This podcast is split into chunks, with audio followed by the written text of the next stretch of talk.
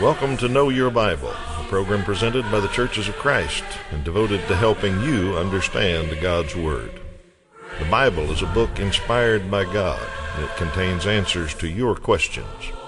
The Bible reveals Jesus and explains His sacrifice, it contains God's plan for the family, and timeless principles of parenting. Also has the truth about life and death. The Bible contains great financial advice and also answers questions of morality. Join us as we look for answers to your questions and help you know your Bible. Good morning. Welcome back to Know Your Bible. Glad you're with us today. Glad you're ready to hear some uh, Bible study. And what we study is what you ask us to study on this program. If you're a first time viewer, let me explain. We have some numbers at the excuse me, bottom of the screen, a phone number and a website. You can get on either one of those and uh, you tell us what you'd like us to talk about. That's how simple it is here. We get very specific questions about uh, a verse or a doctrine or a teaching in the Bible, and we get a lot of things that are just about people's lives and what's going on there. Maybe in the newspaper, you say, well, I wonder what God thinks about that. Well, we'll try to find a biblical principle for you, answer any of your questions that uh, have a Bible answer. And if we can't find one, we'll tell you we can't find one. So that's the way we operate. Uh, use those numbers anytime to get in touch with us, and you direct the program. My partner Toby Levering's back to help me answer questions. Good morning, Toby. Hi, Steve. Glad you're here and ready to go. And uh, we always start with one for the viewers, see if they know a little bit of Bible. Uh, who was Joshua's father? Uh, kind of a famous riddle here, actually. So we'll give you the answer to that at the end of the program. Joshua's father. And Toby, I think you got the first question today, so let's get her rolling. I'm sure our, some of our viewers, it might surprise you, might watch other religious TV programs. It's possible. And sometimes on those other religious TV programs, they will encourage you to, to say something. This is what our viewers asking about. They say, What do you say to God in order to be saved? And some of those programs might say, Now, if you believe in Jesus, just say this old prayer with me or repeat after me. Uh, and that may be where the viewer is asking about. Uh, really, that, that sort of thing is usually called the sinner's prayer, but uh, the sinner's prayer is not found anywhere in the Bible. It wasn't something that Jesus or ever commanded or that any of his apostles or followers ever practiced. So there's nothing in the Bible that says uh, gives us a, an exact mantra of what to say. Uh, in fact, uh, Jesus said there was more to it than just what you say. It's what you do uh, that shows that you love Him. If you love me, you obey my commands. Now, profession of faith is a part of the process. I think it's when, you know, as a Christian starts, they're to profess with their mouth. Uh, what they believe in their heart, and that's just a part of it. And I don't think it stops on day one. I think it's something that Christians always should uh, be willing to give an answer for the reason of the hope that we have, uh, to do this with gentleness and respect. And so I, I think professing faith is just something we do in the language that's natural to us, and that's fine. Uh, there is a verse that talks about professing faith and the importance of it, Romans chapter 10, verses 9 and 10. Here Paul writes, If you declare with your mouth Jesus is Lord, and believe in your heart that God raised him from the dead, you will be saved. For it is with your heart that you believe and are justified, and it is with your mouth that you profess your faith and are saved. So it's certainly a part of the process. Uh, profession of faith is not the only part of the process. Uh, professing faith is just as important as believing in Jesus and repenting of sin and being baptized uh, into His name for the forgiveness of sins. So uh, it's part of the process, but the Bible doesn't spell out an exact thing you have to say. Just profess your faith. All righty, very good. Got a question about communion here. Viewer says, should you take communion? if the person serving it is not living a Christian life. All right, let's think about this one a little bit. Uh, first of all, some of our viewers, I'm sure, go to churches that uh, one person serves the communion, the priest does that or something. Uh, but a lot of folks that uh, attend church go where someone, where the deacons pass the communion emblems or men of the congregation do that. Uh, so this viewer says if you're in that situation and there's somebody up there that's not living a Christian life, uh, should you take communion? Well, let me say a couple of things and precede this. Uh, first of all, the church shouldn't condone overt sin. Uh, there ought to be some decisions made about that. And what I mean is, if you've got a fellow that was just arrested for embezzling a million dollars from the bank he works at, probably wouldn't put him up in a public position the next Sunday. Uh, you'd, you would probably use a little discretion there uh, and deal with it a little bit differently. And I realize it's absurd example, but that's what I'm talking about. Don't don't condone overt, well-known sin. Of course, you deal with that another way, but public appearance would be something important. Having said that, there's nobody perfect. So anybody you pick to go up there uh, has got some problems in their life. They're not living a perfect Christian life. So drawing that line is, I don't think I'm qualified all the time to do that. So uh, this viewer evidently thinks they're qualified to do that. So let me answer the question now. Should you take communion if somebody up there is not living a Christian life according to wherever you draw the line? And I'm going to be try to be as kind as I can here. Uh, but what I would say to you is if you're worrying about who is serving the communion emblems, you need to refocus. That's not what communion is about. Uh, obviously, if it's an overt sinner that's a public scandal, yeah, they probably shouldn't be up there. But other than that, you need to refocus. Communion is when Christians discern the body of the Lord, is what Paul tells us. He says, when you take communion, you discern the body of the Lord. Well, you don't investigate everybody passing a tray. Uh, you don't try to decide how they're living their life. In fact, the focus needs to be in your pew. Paul goes on and explains that very clearly in 1 Corinthians 11:28. Let's look at that. He says, "A man ought to examine himself before he eats of the bread and drinks of the cup. Communion's between you and your Lord. You ought to examine yourself. So my suggestion would be quit examining the fellows passing the tray and uh, focus on where the focus ought to be. So hopefully that answers your question and uh, hope that settles that.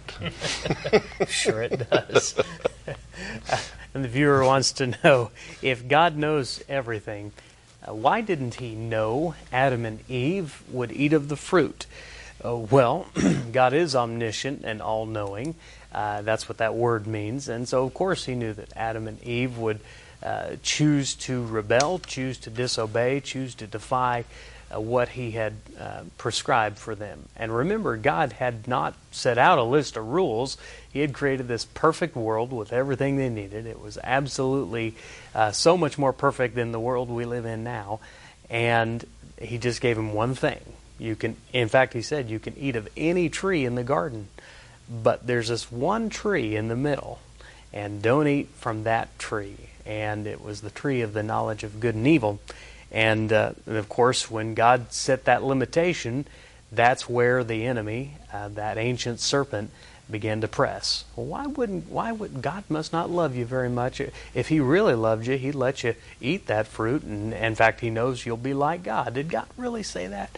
Well, He does the same thing today, uh, but God did not prevent them from doing so. That that was the difference. He gave them the ability to choose. He gives us, you and I, the ability to choose. Don't you know when He created you, when He knit you together in your mother's womb, did He know all the mistakes you would make? He surely did. Uh, and uh, was He surprised by any of those? He was not. Uh, but He made a plan for those, a provision uh, to uh, cover the iniquity of your sin and my sin both. And thank God He did. Uh, he knew we would sin, and so he planned a Savior to redeem us from that. This is what Peter says in 1 Peter chapter 1, verses 18 through 20. Let's read together. For you know that it was not with perishable things, such as silver or gold, that you were redeemed from the empty way of life handed down to you from your ancestors, but with the precious blood of Christ, a lamb without blemish or defect. He was chosen before the creation of the world but was revealed in these last times for your sake. You see, before God uttered one word about creation, uh, He had chosen Christ to handle all of the sin that He knew we would choose. be, and He chose Christ because He loves us. And so, if you're not in Christ, I hope that you'll learn more about Him. All righty, thank you, Toby. We talk about a good way to study the Bible. We uh, study the Bible a little bit with you each week, and we're happy to do that. And hope you learn a little something. Uh, but there's a whole lot more in the Bible than we ever get to on this program, and that's why we have some Bible study materials that we're happy to share with you, and uh, hope it helps you get a regular habit of Bible study going. Uh, we provide those free of charge. and we have all the time that this program has been on. We've had thousands of people take us up on it and learn a lot more about the Bible. So we're happy to offer that to you today. Uh, there's a course that has eight lessons in it, and we're happy to send you the first one, let you see what it's like, and give it a try. And if you like it, you can keep right on going. Uh, if you don't, we won't bother you in any way. So, great way to study the Bible. Website, phone number on the screen. Uh, use those to get those free materials, and we're happy to send them to you. There's an eight lesson course that we start with, and then some more advanced courses beyond that. So you can study quite a while with the Know Your Bible study tools and learn a lot about the Bible when you finish each course, we've got a handsome certificate that we'll get to you and uh, to indicate that uh, you completed a good work, and we're proud of you that you did it and happy to recognize that. So, uh, give us a call, log on to the website, just say I want that free course, and number one will come to you, and we pay the postage both ways too, so it's uh, easy, no cost deal for you. All it takes is a little bit of your time, and you can uh, learn a lot more about the Bible. All right, we got a question about going to church without tithing. Viewer says, is it wrong to go to church without tithing? Most of the time, we don't have enough for the offering. Okay, if it was just the first part of that question, is it wrong to go to church without tithing? I'd probably say, well, yeah, you ought to be giving something. Uh, that's kind of the principle of things, and if you're going, the church needs some support to keep the doors open, and that's kind of God's plan for things, and and all that. I'd say we're not commanded to, tithe. That was an Old Testament law. Tithe means ten percent. Uh, so back in the Old Testament days, they had to give ten percent.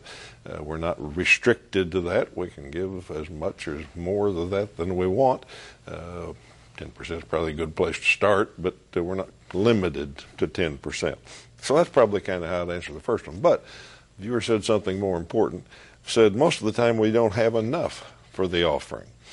Well, I'm not sure I'd say that's wrong. I would say it's maybe poor planning. Uh, you're supposed to put God first. Uh, maybe it's a lack of faith. Uh, you don't think that if you give something that uh, you'll really be blessed. Uh, it's certainly a bad idea not to give anything ever uh, because you don't have enough. Now, the principle is, and this is what we need faith in. Uh, let's read an Old Testament verse that kind of gives us the principle. It's in Proverbs chapter 3. Uh, the writer says, Honor the Lord with your possessions and with the first fruits of all your increase so your barns will be filled with plenty and your vats will overflow with new wine. Well, we obviously don't all farm or have vineyards anymore, but the principle's the same. Uh, your first fruit of whatever you earn, whatever comes in, however little it is, give the first part of that. And once again, we're not limited to 10%. It doesn't have to be 10%. In fact, for this viewer, I'd say start with something plan to give a part of whatever you get and give that and see what happens. Uh, God's principle is if you honor Him with the first fruits, you'll be blessed. So start with showing a little faith. I don't know how I'm going to get by without this, but I'm trusting God to take care of it. Give that, and I believe you'll be blessed. I believe He promises to do that. Give something and then grow in that. Uh, we're also told that about giving, to grow in the grace of giving. Uh, that's why we're not limited to 10%. But anyhow, for this viewer who says they don't have an, and I realize some people have very, very little. They're on limited incomes, uh, just difficult to get by anyway. Well, Jesus' example was a widow that gave two mites, uh, you know, less than a penny. Uh, but she gave it and was blessed because of it. So give something and uh, see if God doesn't bless you. So I think that's a good principle. All right. The next question is uh, Will aborted and miscarried babies go to heaven? Well, this is a difficult situation, and of course, abortion is a, just a, a tragic thing in the eyes of God because every human life is sacred, that it's been uh, woven together and uh, by God, and uh, life is a, a, precious gift. And in our culture, we ought to uh, support life, encourage life, and give every life a chance. And uh, you just uh, never know how God is going to use any child. Unfortunately, in our culture today, uh, it's the, the very, very young, those that are, aren't even born yet, and, and the very, very old that are uh, automatically ruled out by those who, by the way, happen to have been those who were given a chance. Uh, and they say, well, they're too young. You know, they're an inconvenience. Or they're too old. They're, they're past their prime. They're not useful anymore. And God just doesn't see it that way. He doesn't see things in terms of age. Um, unfortunately, uh, human beings have defied God on this and continue to do so. It's one of the greatest uh, tragedies that uh, I believe will our generation will have to answer for it. Uh, but uh, will they go to heaven and what will happen to them? I believe they will. Um, I believe that because I believe that uh, aborted and miscarried babies are not of a time of life where they can understand sin and and that their sin separates them from God, and as such, they don't uh, uh, aren't held accountable to uh, that sin, and I believe the Bible would consider them innocent. So, uh, if you uh, if thinking about this question, I believe they are safe in the arms of God, uh, and that God is going to take care of them. And if you've uh, had a miscarriage and experienced that tragedy, I want you to know it's not your fault, and though you'll carry that that burden with you, and you'll carry that grief with you throughout your life you can trust and know that God's going to take care of them, and they're in a far better place than we are, not suffering in any way. Uh, let's read Psalm chapter 139, verses 13 and 14. For you knit me, uh, I'm sorry, for you created my inmost being. You knit me together in my mother's womb. I praise you because I am fearfully and wonderfully made. Your works are wonderful. I know that full well. You know, babies are precious in the eyes of God, and uh, and uh, the scripture tells us that many times. So I hope that helps. All righty, thank you, Toby. A viewer wants to know about race. What does the Bible say about races intermixing, interracial marriage? I presume he's asking about here. Well, my answer is going to surprise most of you, I think. Uh, the Bible not only doesn't say anything about races intermixing, it really says nothing about race. You read the Bible, and there's one race, human race. Uh, that's all it talks about. God made humans. Uh, the world would be a better place if we could figure that out and treat everybody like humans. Uh, but Bible just talks about one race. Now it does talk about nations and tribes uh, and all of that. Uh, that is more of a religious distinction, actually, in the Bible than it is a color distinction. Uh, but there are tribes and nations and kings and nationalities and all that, but the Bible just talks about one race, the human race. Now, what's it say about races intermixing? And since it doesn't talk about race, what's it talk about nations or colors or whatever you're thinking about intermixing? And there's two answers to that. First of all, the Old Testament does say some things about that. The Old Testament said God's chosen people, the Israelites, we're not supposed to marry or intermarry or intermix with pagans. It doesn't say anything about what color they are or what race they are. It about what religion they are. You stay away from them with those idol worshippers. You stay away from people that don't worship Jehovah. Uh, he was protecting them from idol worship and false religion, and he was also preserving a pure bloodline, I think, for Jesus. But uh, he commanded his people to not intermarry, not intermix with pagan religions and other peoples. Uh, so the Old Testament does talk about that. The New Testament doesn't say a thing about marrying races or intermixing races or anything like that. It says we're all one in Christ.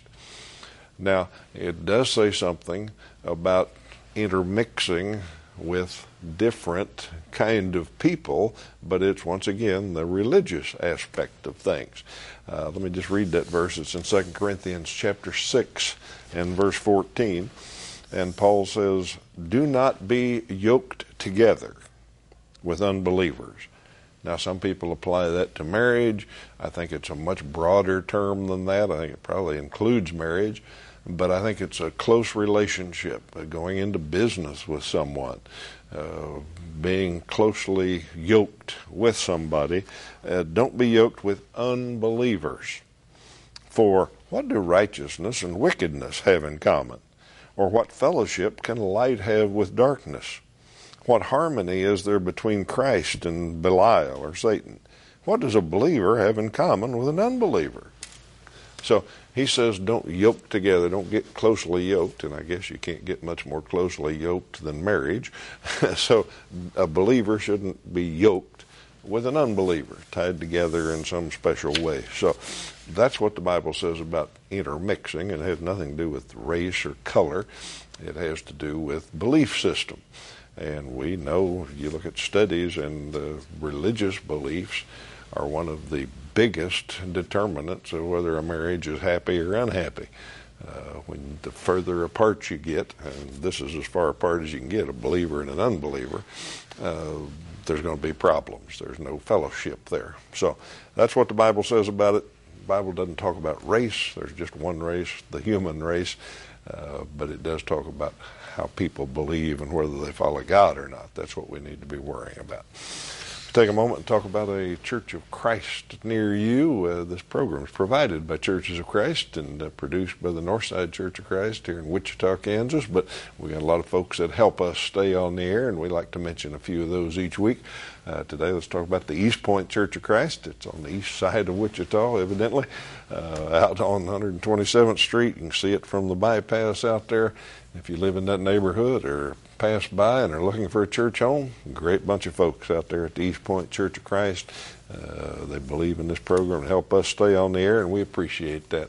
Maybe you know somebody that attends the East Point Church of Christ. You might tell them, hey, I saw you guys on TV the other day and uh, didn't know you supported Know Your Bible, but I like that program, and thanks for having it on. So uh, you might do that, and whatever broadcast area you live in, uh, find a Church of Christ near you and tell them you heard about them on Know Your Bible.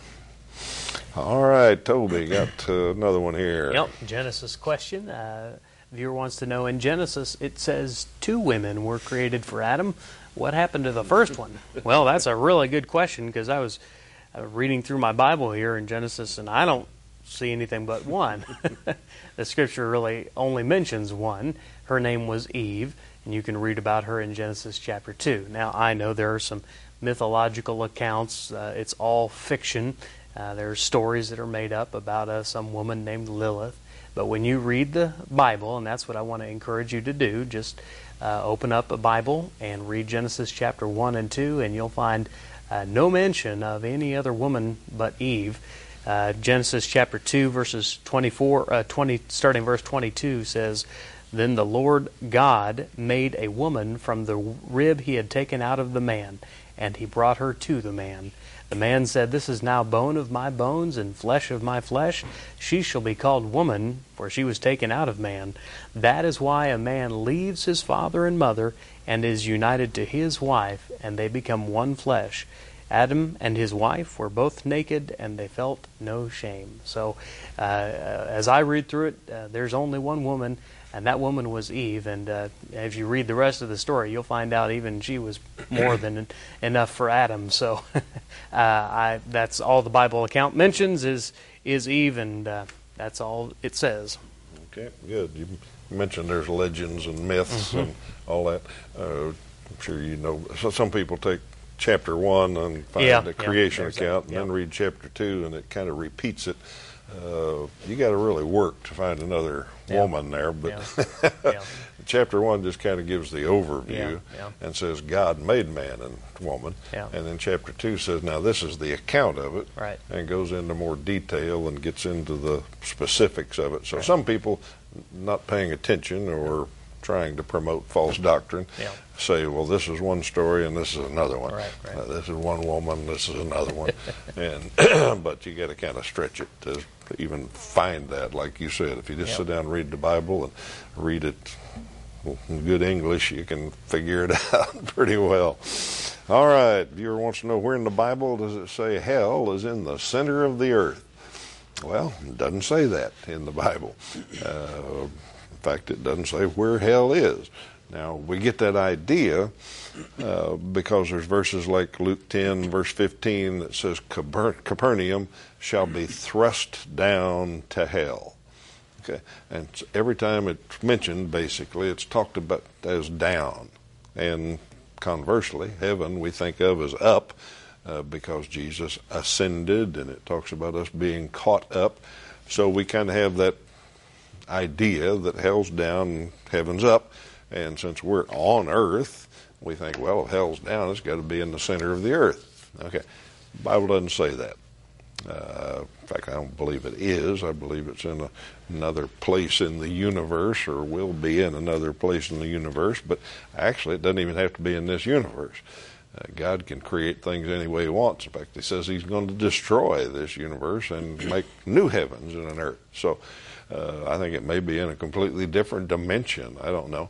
Uh, it doesn't hurt anything to think about it as being in the center of the earth, but I don't think it's really there. I think it's hot down there, but I don't think it's the place that's hot.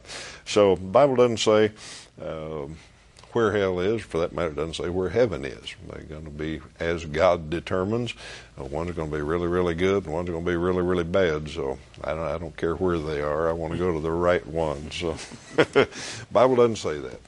All right, let's make sure we get our trivia question answered today, and it was about Joshua's father. And I said it was a little bit of a famous riddle. Well, you ask people who didn't have a father, and you say it's Joshua because he was the son of Nun, as the fellow's name was N U N. But uh, if you use it as a riddle, it's a pretty good one for a certain age limit, anyway. Uh, Joshua's daddy was named Nun. All right, we're glad you've been with us today, and uh, we hope we got you your question today. We know we probably didn't because we get so many questions, and we're always trying to catch up. Uh, but we'll get to it as soon as we can. And uh, if you want a written answer when you call in a question or log on, just give us your name and address, and we'll get you on a lot quicker than we can get it on the air. We want to answer your questions. We want you to know your Bible. Glad you've been with us today, and we're going to invite you to come back next week. We're going to do some more questions. Till then, you have a great week.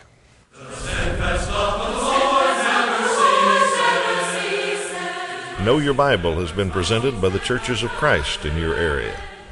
Churches of Christ are non denominational, and each congregation is an independent group of Christians seeking to do God's will.